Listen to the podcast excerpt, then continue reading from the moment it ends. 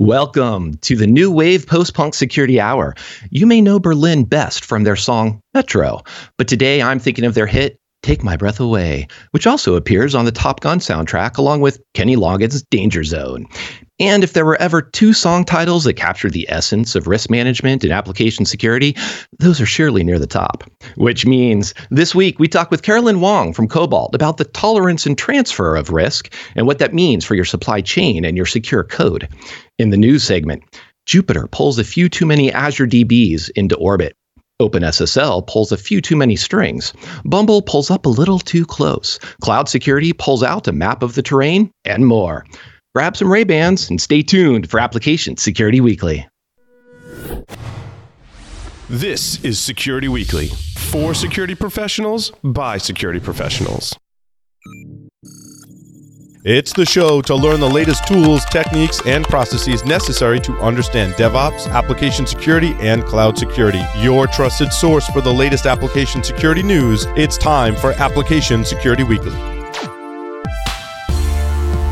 In any business today, there comes a moment, the moment you realize you can secure the code as fast as you write it. Instead of testing everything, you can just test the right things. It's not about tools, but intelligent risk management. That's the moment you choose Synopsys. Build secure, high quality software faster. Visit securityweekly.com forward slash synopsys.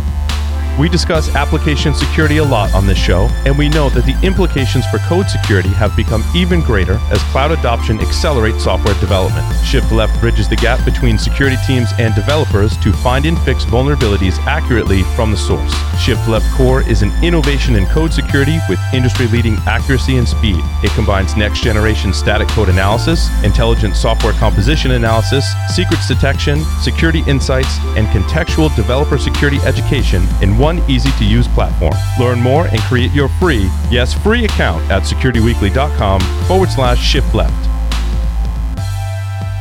This is episode 164, like the Commodore, recorded August 30th, 2021. I'm your host, Mike Shema, and I'm here with John Kinsella. Hello, Mr. Kinsella.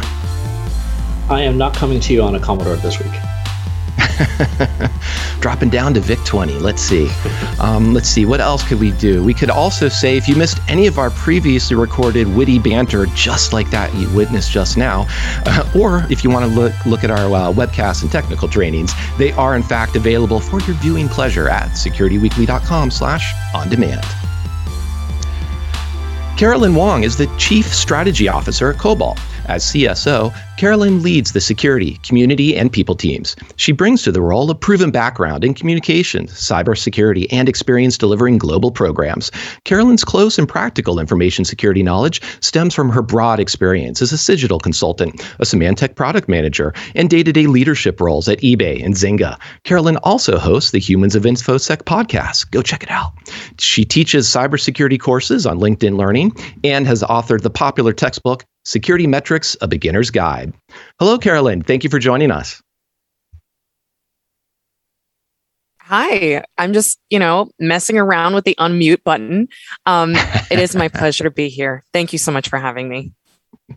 Messing around with the unmute button sounds like a perfect on theme for risk tolerance or uh, maybe uh, risk transfer. I'm not sure which, but um, you've joined us today to talk about risk, risk. avoidance. Risk avoidance. There we go. Excellent metaphor and real time lesson. One of the aspects of this too is we, we were kind of chatting before this about what is risk tolerance, what is risk transfer, what is risk avoidance. Is, it comes out of I think part of a dis- a couple aspects of a discussion. One is just how do you start with the security, and I, to me I think more importantly, how do we avoid doing what probably hasn't been working for the last 20 years in the sense of security coming over to the DevOps team or the dev team and saying, hey, here's a bunch of vulns, go fix your stuff, and then walking away. Doesn't seem like a very constructive collaborative approach. So um, let's let's start to talk about some of that risk and risk tolerance, risk avoidance, risk transfer. What what does that mean to make, or how can we use that to make these conversations a bit more constructive and richer conversations with DevOps teams? So, the place that I come from uh, and where my dev- uh, where my perspective got developed. I used to work on the eBay global information security team, and we would find all these bugs. We would do pen testing. We would do scanning. We would get re- we, we would get reports from third party uh, security researchers, uh, and we would take these piles of bugs and we would go to the developer development teams and say, "Please fix these." Uh, and mostly, the response we would get is, "We have really important things to do, uh, and it's not what you're asking us to do, security people." Um, and so, what I have spent a lot of time thinking about is how does a security leader get funding and investment for mm. an application security program? And there's different components to this. There's a headcount component, certainly there's an expenses component, and absolutely there is a stakeholder buy-in and activity component. Um, in a lot of cases, security folks can go and find all the flaws and bugs that they want to, but those issues are not going to get addressed unless someone in a different role actually decides to do something about it. Um, and I think that the concept of risk tolerance is so interesting. You know, um, I went on a bike ride with my family yesterday, and we happen to be the type of family where we're very, for the most part, strict about you've got to wear your helmet. Um, and this is an example of a personal risk tolerance decision. Um, and there's all sorts of reasons why people might decide not to wear a bicycle helmet. You know, maybe you're just biking around in your own neighborhood and you're a super strong bicyclist, um, but maybe you're biking on a mountain that you've never been to before and you're just an amateur. You know, there are all of these different uh, factors that might influence your decision. And so, when it comes to organizations and the technology they choose to use and the type of business they choose to run on that software, as well as all the decisions they're making about are we testing our software? Are we inventorying our software? What are we doing about the problems that we find? Are we addressing those problems? An organization has a risk tolerance regardless of whether it's being talked about or not. Uh, and I do think that the primary job of information security professionals, of application security professionals, it is our job to try and manage risk. Um, and so I think that there's a conversation that cannot just happen within an application security team. It's got to take place with decision makers, uh, with folks who are going to be taking the action required. Um, and it unfortunately can't be as simple as, hey, boss, how's your risk tolerance feeling today on a scale of one to 10? Um, it, it's, it's really a different discussion. Um, and I think that um, when we as security folks are able to have this discussion more effectively, um, then frankly, we're just going to get a lot more money and people and investment in our programs. Hey, more money. That sounds. I don't. I don't think too many people would object to that. And the, what I think is that you're one of the key ask points that I think you're getting getting there is the idea of context. The idea of moving beyond just this is an OWASP top ten entry. Here's a CVSS score for this particular vuln. It sounds like you're describing more about when risk tolerance or just what is the risk? And, and how should we prioritize what to fix is well what's the context here? How does this particular vuln relate to this application? What kind of business impact might it potentially have? Things like that. So uh, that does sound to me though that you actually have to become a bit more expert not so much on the OWASP top 10 to beat up on that a little bit but on what the business is actually building. So, what are some ways that you've seen, whether at eBay or, or elsewhere, um, the, the security teams come in and have good conversations to build that context so that they can say, uh, have a bit more informed uh, opinion about what that risk tolerance is, let alone just what the uh, app, app inventory might be. So, I do have a recommendation which is I do think that a lot of technical security folks have a tendency to focus on technical security vulnerabilities and all of their inner workings. Um, I think that it's in our best interest to spend as much time as we spend on learning about sort of like all the ins and outs of the latest breach and exactly how it happened and all the different software versions and the vulnerabilities and all of that investment in of our time that we make to learn about those things there's an opportunity to go and watch your company's latest earnings call. There's an opportunity to attend your company all hands and really understand what are the business objectives because i think ultimately security is about protecting value and i think that we as security professionals have an opportunity to do our job the very best that we can if we have an in-depth understanding of how that value is created. Um, I, I think that you know part of my perspective on this comes from, uh, in particular, a few years uh, when I was at Cigital which later got acquired by Synopsys. And during that mm-hmm. time, that was really my sort of first foray into application security. So the first half of my career, I had really been on the GR, GRC side of the house. And then when I started at Cigital, and in particular when I began to lead BSIMM assessments, I I began to think of these frameworks in a different way you know, um, there's this term best practices. And like, what even is a security best practice? You know, we've got a number of different regulations and frameworks. And a lot of these things say you should blah. You should use multi factor authentication. You should patch vulnerabilities. These are all definitely good ideas. I'm not saying that they're not. But what's interesting to me about, about these, um, and to some extent, something like the OWASP Top 10 is just like you mentioned, Mike, it's lacking context. So, you know, I could take sort of my super basic shoulds and say, here are some security best practices. You should go and do these things. Um, one of the cool things about BSIMM actually is that whereas a lot of best practices frameworks are prescriptive, the BSIMM is actually descriptive. It's actually an observable model. Um, and so, what I think is cool about this is there's a difference between saying you should brush your teeth.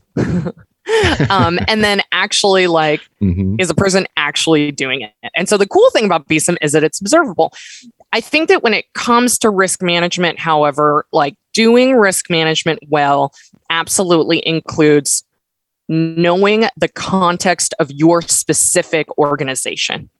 Um, so, for example, I want to share a few uh, risk management objectives.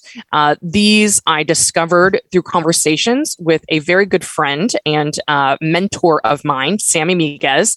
Um, so, one of them is what if we got together as security folks and business leadership folks and we said, look, we want to prevent the same cybersecurity problems from happening over and over again. Um, this requires context. So, for example, is is your organization even mature enough to know if the same types of issues keep showing up? Do you even have reliable defect discovery uh, processes in place, and do you have uh, tracking and reporting for those findings? You know, another another uh, risk management objective uh, that that one of us might propose uh, in order to um, drive a risk tolerance discussion might be something like we want to reduce the probability that malicious attackers can stop critical systems and applications from functioning. So there's again a bunch of contextual factors here. Do do you even know which systems and processes are critical to your organization? I was just about to again, ask that question. Yeah. Yeah. Again, do you do you have defect discovery processes, and then do you know what kind of attacker is most likely to target your organization? You know, and there's we could kind of go on and on, but those are just a couple of uh, examples where context is really key. I think that you know um, it is a mistake for any security person to go in and give a recommendation or ask for something without having some of the appropriate context. Yeah, I think a lot of what you've been describing too, in in ways of getting context about the business, working with the product teams, listening to earnings reports, things like that. Uh, I'm going to take us on a shift though to perhaps a place where it's harder to get context potentially, and that's where I'm going with that is supply chain because that still mm. is obviously incurring a risk, and you can still make decisions on a vuln perhaps. But uh, I, I think there's also an element of risk transfer that may be perhaps unintentional um, or perhaps intentional in the sense of we don't want to write some new code to to execute some basic function and repeat what's already been built. That's what i'm trying to go for there. So we're going to use this third parties you know this open source package um, and supply chain. And of course in 2021 supply chain is you know on everybody's uh, bingo cards for the year. And i think that ties into to that aspect of risk tolerance or maybe risk, let's call it risk management. Because I think what we're not talking about is a perfectly secure environment. We're talking about how well do you understand and have a comfort level in your environment. So, what with that said, um, there's my opening preamble, Your Honor. Uh, you know, how have you seen this type of approach applied to supply chain discussions? And here, I'm thinking more about less about the technical sides of things and more about the uh, maybe the people and the the process aspects, because a lot of what you've been describing as well aren't just well uh, asset inventory. Perhaps is go out, scan, or do something to discover, but a lot of what you're describing is actually conversations with people, building those relationships. So, how, how does that fit in with supply chain?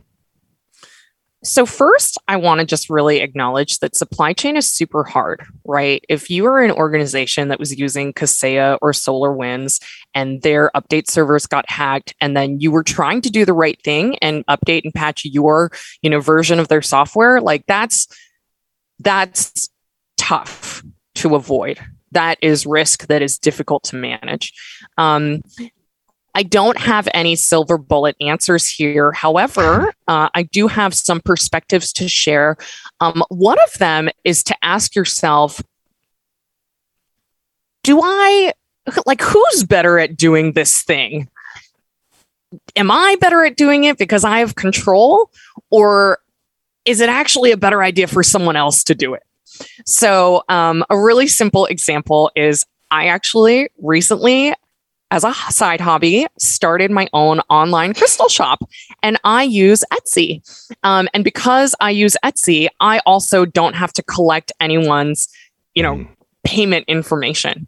Um, I just use PayPal, Square, you know, whatever uh, integrations there exist. And I think that in a lot of cases, you know, an online retailer, an online e commerce shop, um, it's generally, I think, going to be in their best interest not to manage the whole collection and protection of payment data directly themselves. That's that's probably a good thing to outsource to someone like a square who like that's what they're all about they're they're just really good at that. Um, and so there is kind of this judgment call, like who can protect this data better, me or this other person? Do I trust myself to do it, or do I trust them to do it better? And this is really tough because you do kind of give up that aspect of control. I mean, a, a silly but physical analogy is like if I'm flying from Portland to San Francisco, like I'm going to manage my risk by having like professional pilot fly the plane that I'm sitting in. And I'm just going to like sit myself in that passenger seat. I'm not interested in like having the control over my destiny of of being the person flying that plane. I think um you know that that that would be silly. so it's um Indeed. it's it's not easy and I think um I think sometimes it's more straightforward than others. I do wonder a little bit.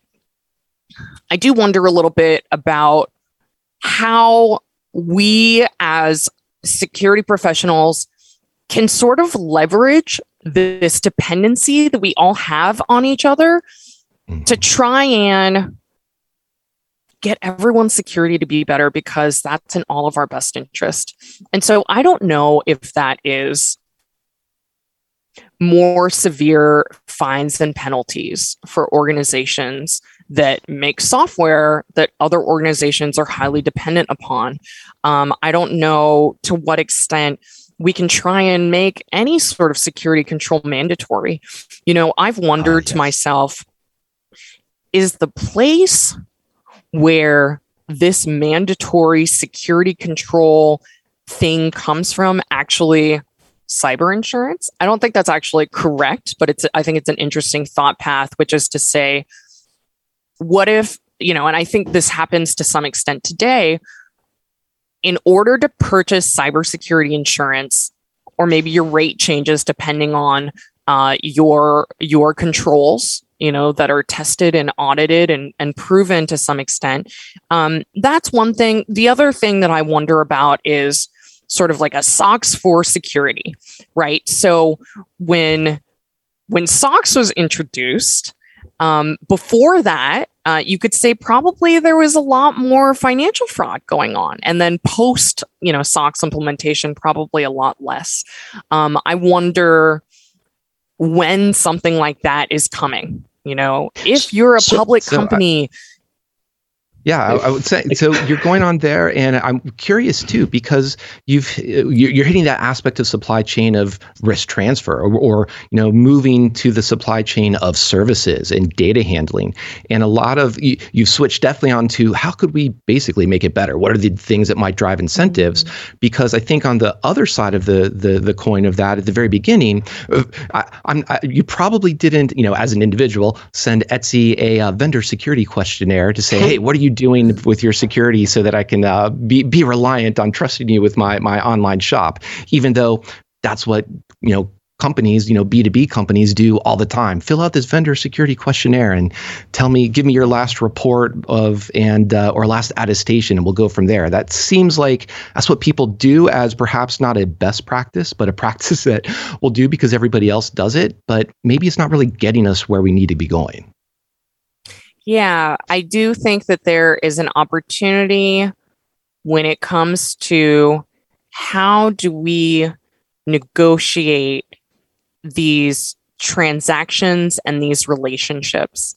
Um, and part of it has to do with power. You know, as sort of a little small business on Etsy, you know, it's not as though I have a ton of leverage uh, to say, you know, what are your security practices, let alone I demand these sort of security practices. Um, but there are going to be folks uh, who do have leverage. You know, when we're talking about B2B and a large enterprise company, you know, asking a software firm for their vendor security and then finding out that they're not satisfied with it and demanding it in that case, there actually is a lot of power and leverage to get things to change. Um, and so I think that's going to be really interesting to observe as time goes on. How, how, how might these dependencies between organizations and the fact that we're just so darn reliant on each other, how might that make some of this basic security stuff that we know actually mandatory, actually required. Um, you know, Mike, when we were uh, prepping for this call, one of the things that we talked about is ransomware. And one of the funny things, I think it's funny, uh, if you go and you talk to, you know, mainstream media, go and talk to CNBC, you know, they, what they want to know is like, oh, what's happening with ransomware and how can we, what are we going to do about it? And it's like, we actually know exactly what to do about it. You just need to track your inventory. You need to patch and update your software, and you need to have backups that work. You know, those things are not rocket science, those things are known, they're fairly basic. The problem is that they're boring. The problem is that they're not shiny, they're not sexy, and they don't get yeah, prioritized. Exactly. And so, and so, this is something that I, I wonder about. You know how how how do we get to a state where the behavior of individuals changes such that this may be a little bit boring, but also super important basic security controls actually get done? Yeah, I think so you were talking. Oh, go ahead, John. Yeah, speaking of security controls, um, we got two listener questions. Um, first one's a, a, listener that happens to actually be within the Security Weekly family of employees, and they want to know what your Etsy link is. oh my gosh. So, like, is it weird that I don't even know? So, my shop is called Magical Fern Crystals. Okay. And Sounds I'm like gonna have too. a new moon sale. So whereas like everyone else in the United States, I think is like having a Labor Day sale, I'm having a new moon sale. So keep an eye out. Magical fern crystals. Because I, like you, John, live in the Pacific Northwest, um, and there just are like tons of ferns. So just have to be part of the, enchanted forest. um, and then the second question. So you know, it's it's your your background at Cigital and and um, drinking the uh, the BSIMM Kool Aid. It's a good good flavored Kool Aid, but you've you've drank totally. it. You're you're you're um you're sort of exuding it, and one of our listeners sort of recognized that. And I'm not sure if they joined late, but they're like, she really into this. So the question is, do you think if more organizations actually started adopting BSIMM, um, that this would be beneficial for everyone? How how would that affect um, you know, we're talking about controls and, and you know, so this is a more geeky, nerdy control, which probably not going to be on CNBC time too soon. But do you think the results of that going to be worthwhile? You know, I really like BSIMM. I think that it would be an amazing first step if every organization did the most common activity in each domain. There are 12 domains and in each of those domains, there is a most commonly observed activity.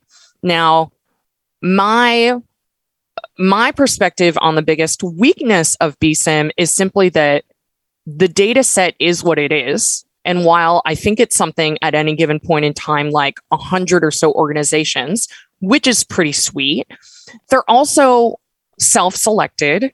Um, if you're going to be part of the official BSIMM data pool, then you need to have an official BSIMM done, which means you have to pay for an official BSIMM. Mm-hmm. Um, but that being said, I think that a lot of the organizations who self select into that data pool have relatively high application security maturity. So, um, yes, I'm a huge BSIMM fan. It, like any model, is not perfect. Um, but I do think that if folks decided that they wanted to to like every software company in the world do those 12 most common activities one per domain that would be pretty sweet do you think there's an aspect there too of, as, as you mentioned, BSIMM tends to be much more descriptive rather than prescriptive, as something like the the OWASP SAMM might be. Um, but with that said, you also meant you know we're talking about incentives, and I think uh, on the developer's perspective, uh, no developer is angling for a um, promotion or going to get recognition for doing the boring work. I think, as you rightly put it, of just application inventory, something like that. Um, they're working on features. They're shipping something new, something in the context of the business. So, is there, you know, as you're looking at these 12 domains, are there things that you think uh, could get better traction that could help I- inform, drive those incentives? So, the, on the dev side, the engineering side, we can get towards better inventories or better practices that we'd actually like to see to help this ecosystem. So that's tough. I would say that some of our historical approaches have not worked. Specifically, when security so. stands in the way and says, I am a gate. Until you do A and B and C, thou shalt not pass. Um, hmm. that I feel like doesn't work super well because then people just go around.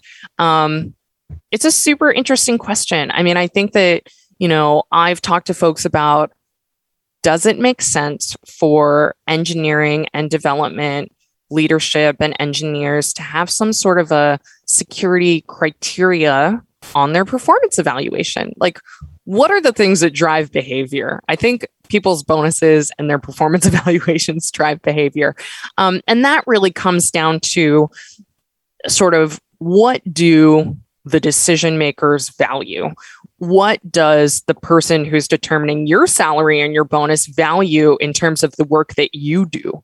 Um, so I do think there is sort of a higher up, sort of executive level decision making uh, type of decision that's got to be made. I'm going to say something awkward because this is live. Are we going for longer? I thought we were done like three minutes ago. Oh, we yes, this is actually just... now 90 minutes. it's called risk tolerance now. No, I think this is possibly a great segue, Caroline. Sorry to, to put us on the spot or put you on the spot for, for doing that. Um, what does the future hold for you? What, you know, as, as we, we can we can wrap up here and be uh, kind to your uh, uh, time here because uh, you mentioned. No, you know, I wish I, am enjoying this so and, much. I wish okay. I wish it were 60 or 90 minutes on my calendar. What does the future hold for Caroline? Well, I'm gonna I'm gonna be selling a bunch of crystals. Um, but in addition to my very quirky side hobby, um, you know, I I want to see some change in this industry, right? We're going to have the 2021 version of the OWASP Top 10 come out, I think like a month from now. It would be so cool if it weren't basically the same as the one that we mm-hmm. published in 2003, which to me uh-huh. means that you know, for literally almost two decades now. Can I even do basic math? I'm not sure. But for a long time, we as an industry, we know how to find these things. We know how to fix these things. We know how to prevent these things. And yet they persist and not in a good, like feminism type of way. Um, so to me, that means that whatever we as an industry have been trying, it's like not working. We have to do something different. I do think that the solution is people and process, um, which I could go on and on and on about. Um, but that's, you know, in my lifetime, I want to see a different OWASP top 10. And I want it to be different, not just because somebody decided to make it different. I want it to be different because we solve some of these problems. That's what I would like my future to be. No, that that's a great, I, just a big old plus one to that. And um, nevertheless, I hope you continue to persist on the Humans of InfoSec podcast and uh, driving home these messages for the community, so we can actually get a new OWASP top ten because we've actually solved something more fundamental. So uh, thanks very much for joining us, Caroline. My absolute pleasure. Thank you so much for having me. Thanks again. Thanks to John as well. And thanks everybody who was hanging out in Discord and uh, listening to us as uh, we're doing this live. We're going to take a quick break and then we'll return with news of the week. Looking to improve your web application security? Probely is reinventing web application security. Probely focuses on the vulnerabilities that matter, eliminates false positives with evidence based scanning, and provides a simple point and shoot solution that is easy to use. Probely's thorough coverage ensures accurate identification of vulnerabilities in any modern web application or API. Improve your web application security processes by visiting securityweekly.com forward slash Probely and start your free trial today. Whether you need to manage bots, protect cloud applications at runtime, stop formjacking attacks, or secure your web applications and APIs, only Imperva offers a unified solution to protect from edge to application and data in one tool. Imperva helps you achieve more, save money, and become more efficient with fewer security vendors needed. Start a free trial today to easily protect your apps and website with Imperva. Learn more at securityweekly.com forward slash Imperva. Welcome back to Application Security Weekly. I'm your host, Mike Shema, joined by John Kinsella. InfoSec World 2021 is proud to announce its keynote lineup for this year's in person event. Hear from Robert Herjavec, plus heads of security at the NFL, TikTok, U.S. Department of Homeland Security, Stanford University, and more. Plus, Security Weekly listeners save 20% on World Pass and main conference registration.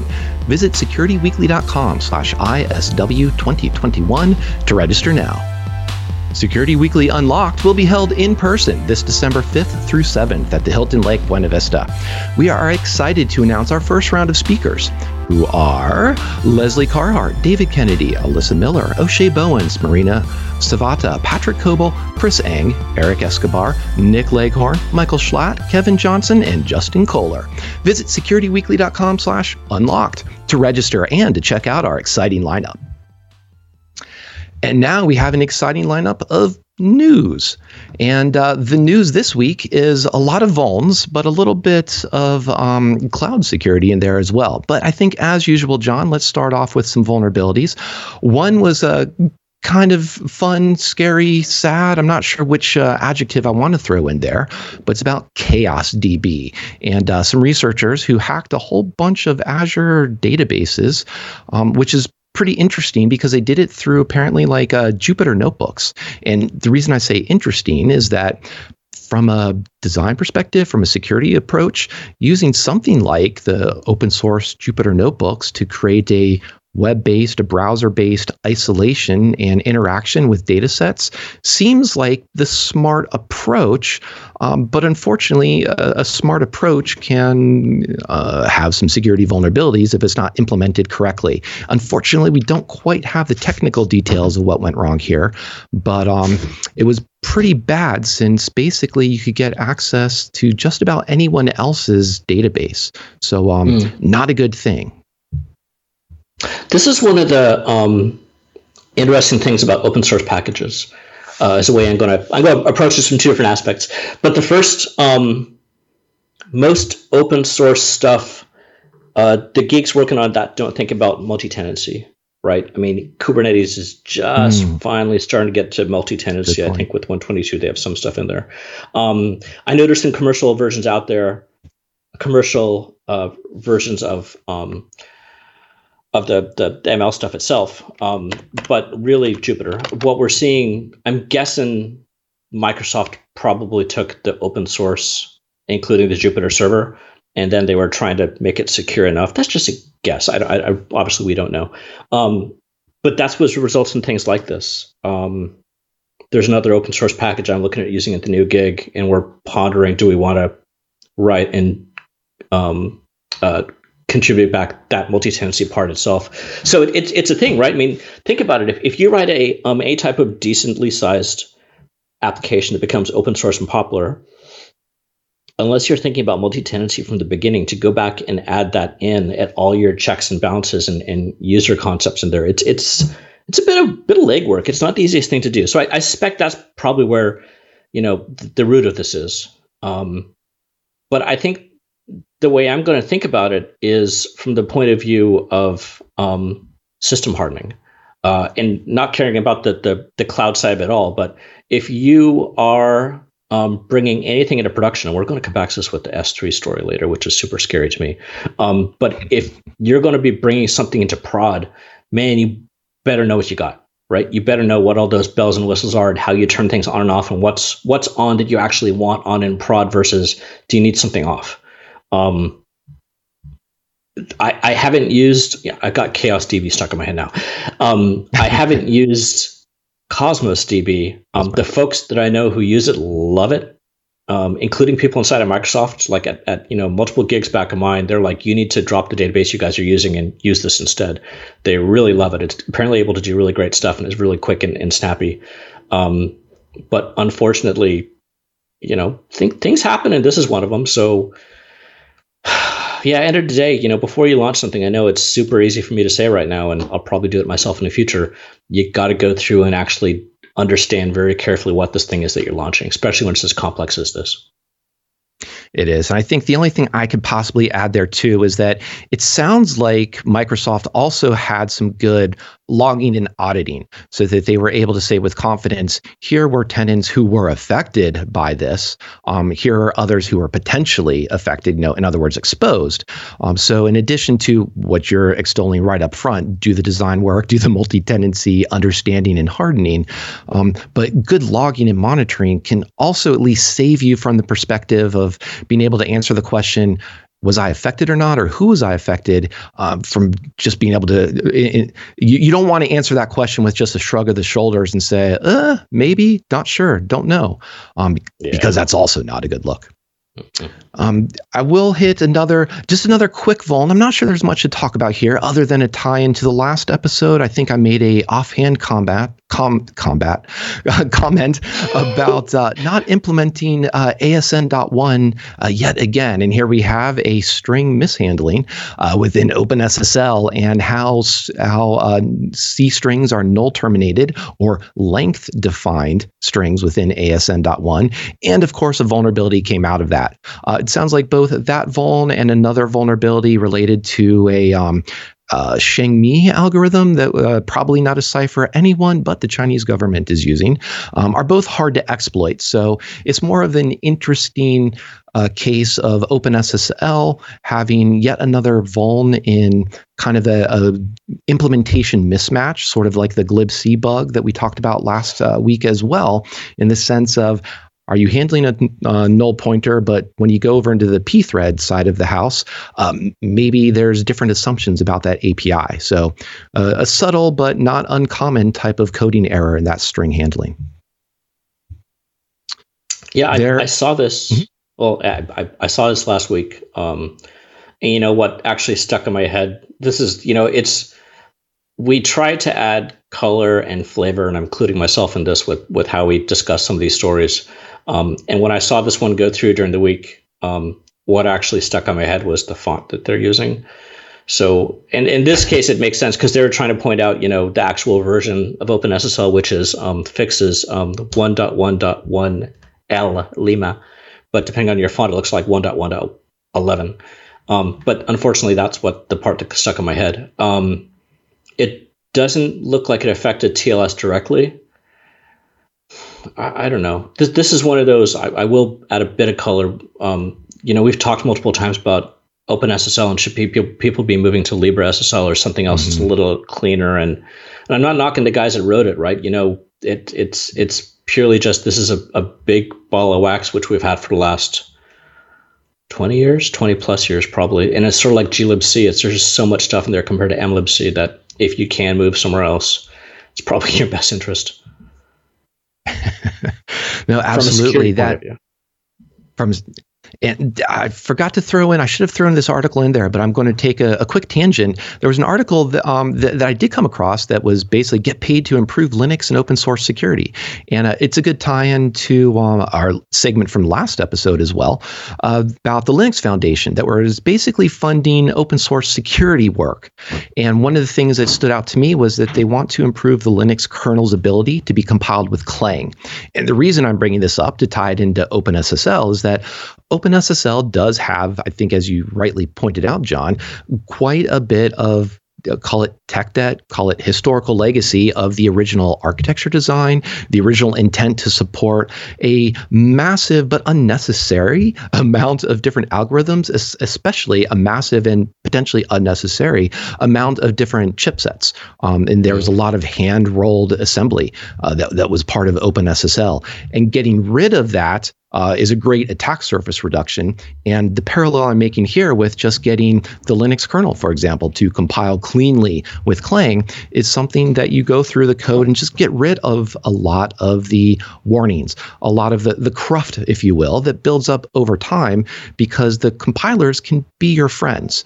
And uh, unfortunately, the compilers weren't able to highlight this misuse of the, the C string null terminated versus length um, defined strings but that's hopefully kind of a future that we're getting towards, or the way that fuzzing and fuzzing, perhaps even uh, as part of the build compile process, can highlight more effectively, more quickly for us. So, um, I guess there was a little bit more to talk about there rather than just a yet another boring C-based memory safety issue in another project. But that's you know it'd be good to add that one into the um the, the show notes because think about it from point of view of people who are all like, I, I, want to contribute to open source, I want to get into this, but I have no AppSec background. If we can point them at a list of like, here's some, you know, uh, an existing working open source package, but looking at it with a different compiler, and here's how to sort of recognize some of the errors and how to fix them. Um, that seems like a pretty great way to, for some folks to get involved in that to me. Yeah, absolutely. And I think just to build on that, I threw that into our Discord server and I'll throw it up in the show notes as well. But it does have an aspect of mentorship to it. You don't need to be a security expert, uh, especially just to go through and do some cleanup of compile warnings from Clang. But these can lead to security benefits. And of course, the article does have some OpenBSD and some other very security specific um, uh, projects that they want to fund that would be great to learn on. Um, so we'll definitely highlight. Thank you for that, uh, that that nudge. I am going to turn to what I think was a little bit more interesting vulnerability, and this was in Bumble dating app. And once again, this kind of uh, this is a neat to me article because it covers or t- it, what's what's the, the the metaphor I'm looking for? It closes that gap between just pure technical application security and trust and safety or the safety of an app. How are what is the context? Is a call back to what we're discussing discussion we just had with caroline about uh, the impact of that app's security on the user base and who are the users using it? In this case, uh, what a researcher quite cleverly figured out was how to do some more pinpoint tracking for uh, of a user's uh, particular location. Basically, triangulate based on how they would see the app rounding from three to four miles, for example, but using those uh, flips from a three to four uh, to say, ah, you are right at this edge of this point. And once you get a couple p- points to triangulate, or uh, three for triangulation, four more if you need more, uh, you can get a very specific location of a person. And that, of course, can lead to things like stalking, which, of course, within dating apps is should definitely be a concern. So that was a really cool. Um, there, there was some really cool smart analysis there, as well as some another good analysis of the HMAC that was using a client side secret. Uh, so that which kind of defeats the purpose of using an HMAC because if everybody knows the secret to calculate this hash, uh, it's not quite providing the same integrity uh, and uh, in non-repudiation that you really want from from an HMAC. So there's also a cool thing in the in the fix for this, but I want to pause there just and see if there was anything on the the the attack side of things that stood out to you, John.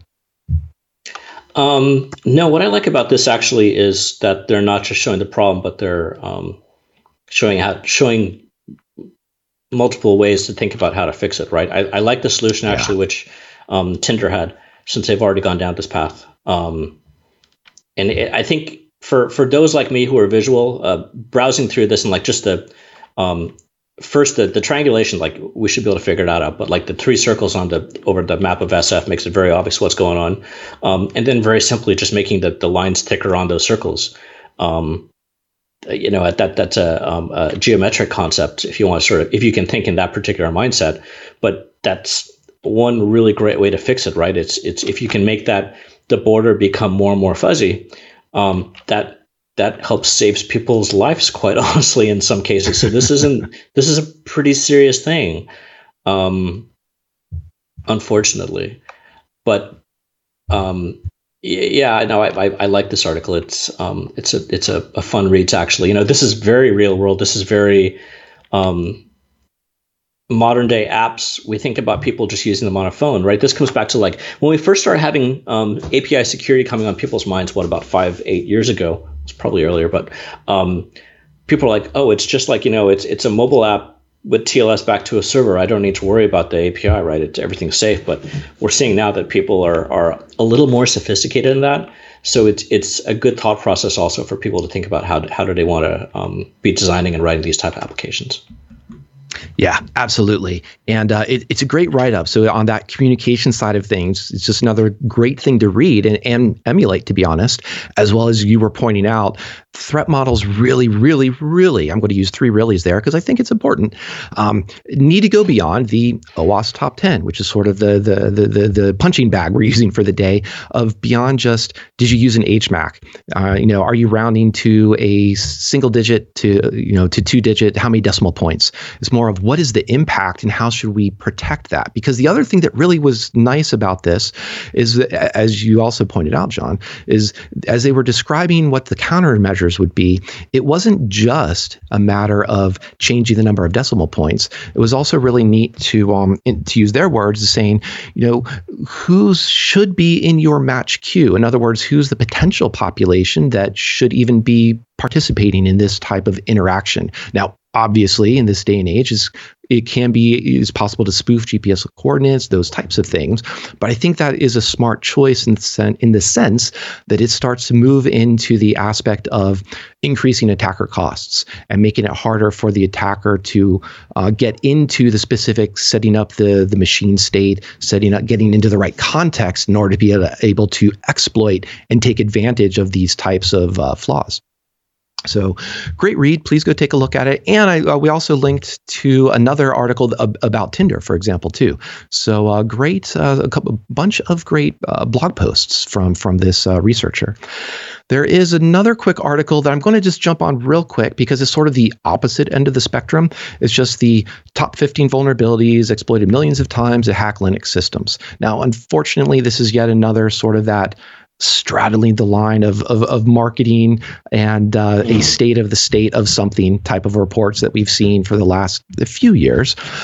But what stood out to me is that not only was there a 2013 vulnerability that apparently is still being exploited, but there's a lot of CVEs from the last from 2017, 2018, 2019, and they seem very represented by just a usual suspects of struts, Drupal, WordPress.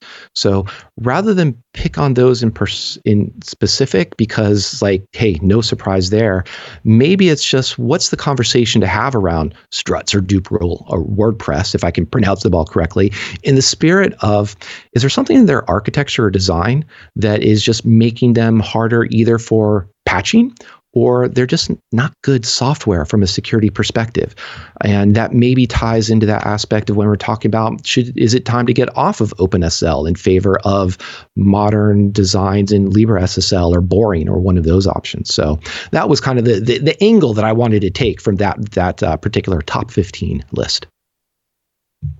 I'm just looking through that. Is that 10? No, it was 15.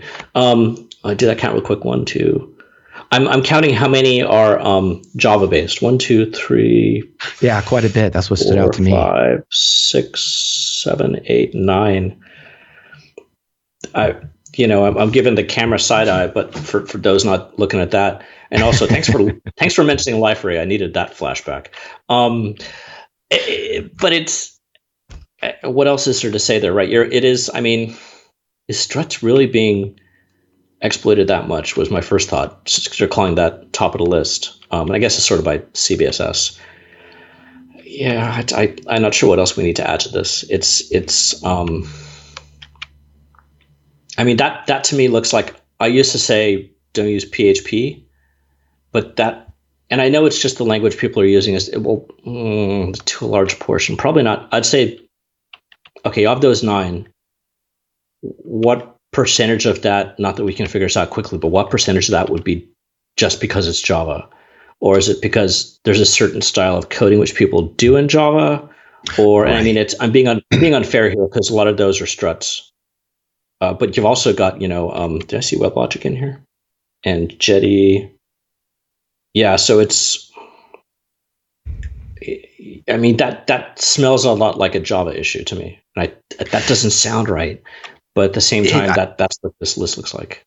Yeah, I, I, I, I see where you're going there, and I did make a comment too in the show notes that even even on WordPress, that WordPress, of course, PHP, but WordPress core tends to be actually pretty secure. And I don't, yeah. I'm I'm sure our listeners will, will tell me if I'm wrong here, but I don't I can't recall a impactful CVE or CVSS in the WordPress core in the last several years, to be honest. Yeah. They've all yeah. been in plugins. And it's the plugins where I think it's getting to that, that kind of where the, the path you were going down there, John, is that, you know, is there a design pattern? Is there just that the fact that the plugin architecture isn't conducive to being able to have granular access? In other words, one little flaw is an all or nothing now. You get the equivalent of you you've got root essentially um, if you can break a poorly implemented WordPress plugin, and that's kind of what I think is. Um, a, a way, at least I try to steer that conversation, especially if you're trying to figure out should we adopt this, should we not adopt this, or if you're an internal AppSec team looking at your own legacy systems or your own current systems, are we seeing a lot of vulns and why? Is the root cause because we just forgot to do something, or is the root cause because we don't have a framework that's protecting us from cross site scripting, from CSRF? And unfortunately, the next uh, OWASP top 10 is going to read like that familiar list that Caroline was pointing out and uh, SQL injection, cross site scripting, CSR. And I'm going to put all of our listeners and myself to sleep as I read those once again after what, two decades of the same thing. Mike's new bedtime stories. Um, sorry. Uh, the oh man, I had a thought there. Uh, it was better in just a snark. Come um, back, uh, oh yeah. So um, going back to spending another thirty seconds on this. Think about you know what we are describing that previous article, the um, the Microsoft database and um, hardening. I used to run professionally, commercially WordPress hosting. Um, and it really to me it came down to you know um, defense and depth depth uh, so if you think about a lot of the things on here okay rce if you got an rce in an application if you're launching if you're deploying an application which might have an rce how would you protect the rest of your applications from that if it's multi-tenant or not um, if you've got wow these are mostly rce if you've got a um, information disclosure. How would you minimize what type of information is being disclosed? Um, deserialization. Okay, uh, my my argument's falling apart. That's purely AppSec. But on a lot of these, the point being, it's not just defending or not just either picking the right WordPress plugin or you know hardening it correctly or trying to make sure it's patched, but also what does the rest of that stack look like? Um, if you've got a database and maybe okay, you've got a database with a bunch of WordPress accounts, um, WordPress sites, so hopefully they'll all have different uh, database logins, right, with different actual mm-hmm. permissions to the database. So if you do get through to SQLi, you're only getting to your own database, not to everyone else's. So there's a lot of things like that that I think again. Um, think about that when you guys are, are building and deploying. Yeah, and I think so. So let's go on a journey to the opposite end of the spectrum here, John. I, I picked up two articles from the uh, recent TLDR Sec newsletter. So uh, thanks, Clint, for helping me out there. And uh, one is cloud security orienteering, which is a good high level kind of strategy about approaching cloud security. And to me, it was also just a collection of a great links to reading uh, to that that link out to a lot of other things that need to be read. That um, is made a big long uh, bedtime bedtime reading list for me. But the other thing, let's talk about that S3 security document because you alluded to that in the in the mm. beginning. Now, I have a couple feelings about this thing. For one, we have cool an S3 security document. Somebody did a great deep dive and came up with. Uh, once again, I forgot to prep our fantastic video uh, AV gents and to say, drum roll, please. So what is someone with 163 pages? Thank you, John. 163 pages of S3 security. This is clearly useful to someone, but clearly, I think you don't take this 163 pages and throw it over the DevOps team and say, here's the product security team's requirements. Go follow this. Uh, because no one's going to read it. No one cares. So uh, I think the discussion here is more about how do we respond and react and how do we distill this into something that's very brief and actionable for that product secure for the for the DevOps team to follow on. Yeah. Um, yeah, I think the people this is useful. It's useful to two people. One, trust on cloud because they're trying to sell a product. Um, right. I, am not familiar with them in any way, shape, or form, so I'm not. You know, I, am just saying that's what they're doing. Let's be honest. And then second, um, this is very useful to consultants or auditors who are billing hourly. Um, I, I first saw that list when we were rolling into the show into the no, into the news segment, and Johnny was probably wondering while I was on mute, what was I screaming and making faces off? And that's when I saw that a uh, first it was what probably about an eight or nine, probably eight point document font, eight point font, in the doc is the main thing. And then, hot damn, it's actually 163 pages long. I mean, this is completely. I'm sure it's useful. I'm, I'm not going to say the opposite, but what and the, there was a comment in the the blog post which points to it saying what? It's broken into 30 32 34 different areas? 32 um yeah i i what do you do besides throw your hands in the air on that one? Um you can automate or get someone else's automated or, or hopefully have um i mean this could be an interesting point to have there's all these products out there in ISC space for secure, all these products out there for securing ISC. And hell, I used to work at one. But wouldn't it make sense to actually have a growing collection of um, ISC pattern libraries that say, here's how you use S3 securely, or here's how you use um, deploy an, an EC2 instance with automatic patching, or you know RDS, or hey, let's talk about Cosmos with you know everything turned off except what you want. So why don't we actually, as an industry or even as a community, come up with patterns like that? So not every individual person has to go and harden this crap every single time. Um, hopefully that's a more useful rant than usual, but come on. If even if 10 people read all 163 pages, you've wasted so much time here. Um, and it's I'm not saying it's it's not valuable, right? It's super valuable, but let's try and fix the problem at the beginning instead of having everyone to read this. I think that's that's the only way to attack this. I think it's I, I don't know. Tell me I'm wrong, please. Uh, I, I don't have the heart to do it because I don't think they're too off base. Quite honestly, I think what, what what I'd love to see here is that theme of review your exposure of your S3 buckets. You know, make them private by default at the account level, and if you can enforce that through IAC, all the better. Uh, and then have a discussion with your developers and your between your developers and your AppSec team to say how sensitive is the data in here? What should be our encryption approach? Should we just use the default bucket encryption? Should we do some client managed keys so that only the services that are dropping the data into there have access to decrypt the data? Otherwise, you're just looking at blobs. And for example, we'll do a callback to what was it, 2020, the Capital One breach um, got into an S3 bucket but the content inside the bucket was additionally encrypted. So you actually would have had to get to the decryption keys to access it. And I realized that that took me maybe 60 seconds to describe, but quite honestly, I think those are two points that um, I would distill out of these 163 pages. And then if I'm pressed to follow the rule of threes, I'd say, cool, let's turn on some logging so that we can get some access auditing so we can see what services touched it and what data went in and what data went out. And um, let's move on and do something constructive and build uh, with our time because woo, it's a long PDF. But um, I, you know, I think just two seconds on there. Um, Amazon has gone through a lot of. I mean, right, this S3 used to be the poster boy for a while for people to hack on, and I think they've they've done a pretty good job of securing it by default. Um, it's not 100% there, as you mentioned. You, I mean, I can't remember. Is encryption on by default? Mm, pop quiz. I can't remember if it's off and you can turn it on. And no, I think it's on by default, but then you can pick a key, right? So they're they're getting better at some of these things.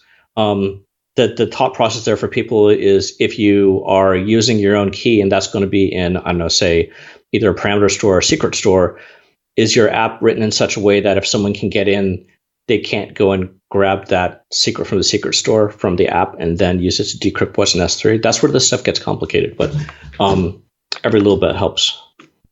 Every little bit helps. And actually, there, there is a tie-in between uh, the what was it the, the Chaos DB uh, article and what you're describing there. And those same researchers had another talk at Black Hat that were where they were discussing uh, more of a call to action, saying we need a CVE for cloud vulnerabilities. And I think what they're really getting to is that there are common misconfigurations, and then a lot of the cloud service providers. We're talking about AWS. I'll use Amazon as an example. Amazon did come out and they changed their uh, metadata service. So it's more resistant to SSRF, um, whereas GCP had already had countermeasures for that. And they did that, actually, speaking of, in, re- in reaction to the uh, Capital One breach. Uh, Amazon also made it so that it, you, I think, right, I'm correct to say, by default, you will be notified or you have to make your S3 buckets public. So they're doing some changes for those secure defaults, but there's a long tail of all of these existing tenants, to use our word of the day, that haven't necessarily made those changes. So it's one of those things to say the cloud service providers might be improving, but if you haven't gone back and changed your old configurations back to these new and better defaults, uh, you're still going to be vulnerable. So there is something to be said there between IAC, these cloud posture management, how to go and find and fix those the, the nature of those particular vulnerabilities. And, and think, speaking you know, of, oh, go ahead.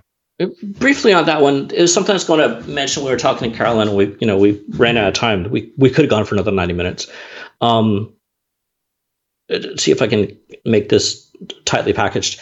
Um, a lot of stuff that both she was talking and, and what you're sort of saying there right now, that's great if you are just picking something off the shelf and using it, right? Because then yes. the um, best practice, whatever, apply to you if you've got someone who's either wheel reinventing or they're doing something specific or they've got like really specific use cases why they don't want to use Etsy, like one of my best friends has, he's hugely customized, and I have to admit I helped him um, Drupal to be able to do all sorts of customizations on products when in the shopping cart that was in Drupal, and it's so customized, and now he can't actually pick it up and move to a more modern platform like Shopify how does someone like that actually keep that type of thing secure, right? So this is when we go in and we start tinkering with open source. This is one of the things which will bite you if you don't push those changes back upstream. You're now supporting that bad boy for next as long as you're using that thing. Um, but that also makes it more difficult to secure. So um, you know it, it, that's a big thing to keep in mind. It's it's very simple to say, but think about it. If, if you're doing something that's not just shooting and taking that puzzle piece and using it, but you're actually doing something custom with it, um, you're you're you're creating a lot of late nights for yourself. well, speaking of things that are simple to say, but uh, possibly take a lot more effort, uh, there's a final article that you uh, pointed out here, John, about Linux 5.14 kernel update. Um, and the easy part to say is that it will include security and performance improvements. Uh, I think that is a, a, lot more engineering work that went under the uh, hood there about what actually it took to make these improvements. So uh, help us understand what those are. Yeah, I actually wanted to go and, and read some of the patches on this, and I haven't yet, unfortunately. But um, the, the, the big one, which is is going to be, and so it's funny because I saw this article on TechCrunch, which shows what Google News is feeding me instead of some of the more security sites. But um, still, I love TechCrunch. I'm probably spending a lot of time on there, and that's why.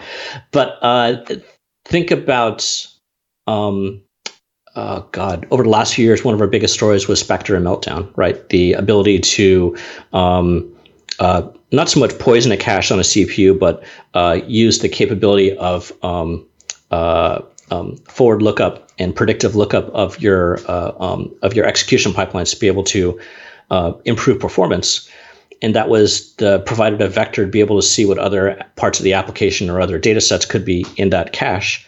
Uh, so they've now come up with a way to try and minimize that by allowing a caller to specify that different, I'll say, um, trust boundaries don't execute on applications in different trust uh, uh, areas don't execute on the same uh, CPU core. So right, that's what was going on with Spectre and Meltdown is since you're sharing a core um, along with potentially the predictive um, or uh, speculative pipeline, um, that's what gets you into that particularly messy area. So being able to actually specify, hey, I don't want these two processes to run on that same core and actually separate them to different places. Um, that that uh, should be able to mitigate a pretty good amount of this. I think that's the big one to me, and I think that's pretty neat. No, absolutely. I don't think I have anything uh, good to add. That was a great summary. So, um, with that, I will say thank you to Mr. Kinsella for joining us once again. Thanks to everybody who was in Discord and uh, hanging out with us. Uh, we have a we have a break next week, which means you have a chance to catch up on our past episodes and a chance to take a moment to like and subscribe if you haven't already done so. And with that, uh, we'll see you in two weeks on Application Security Weekly.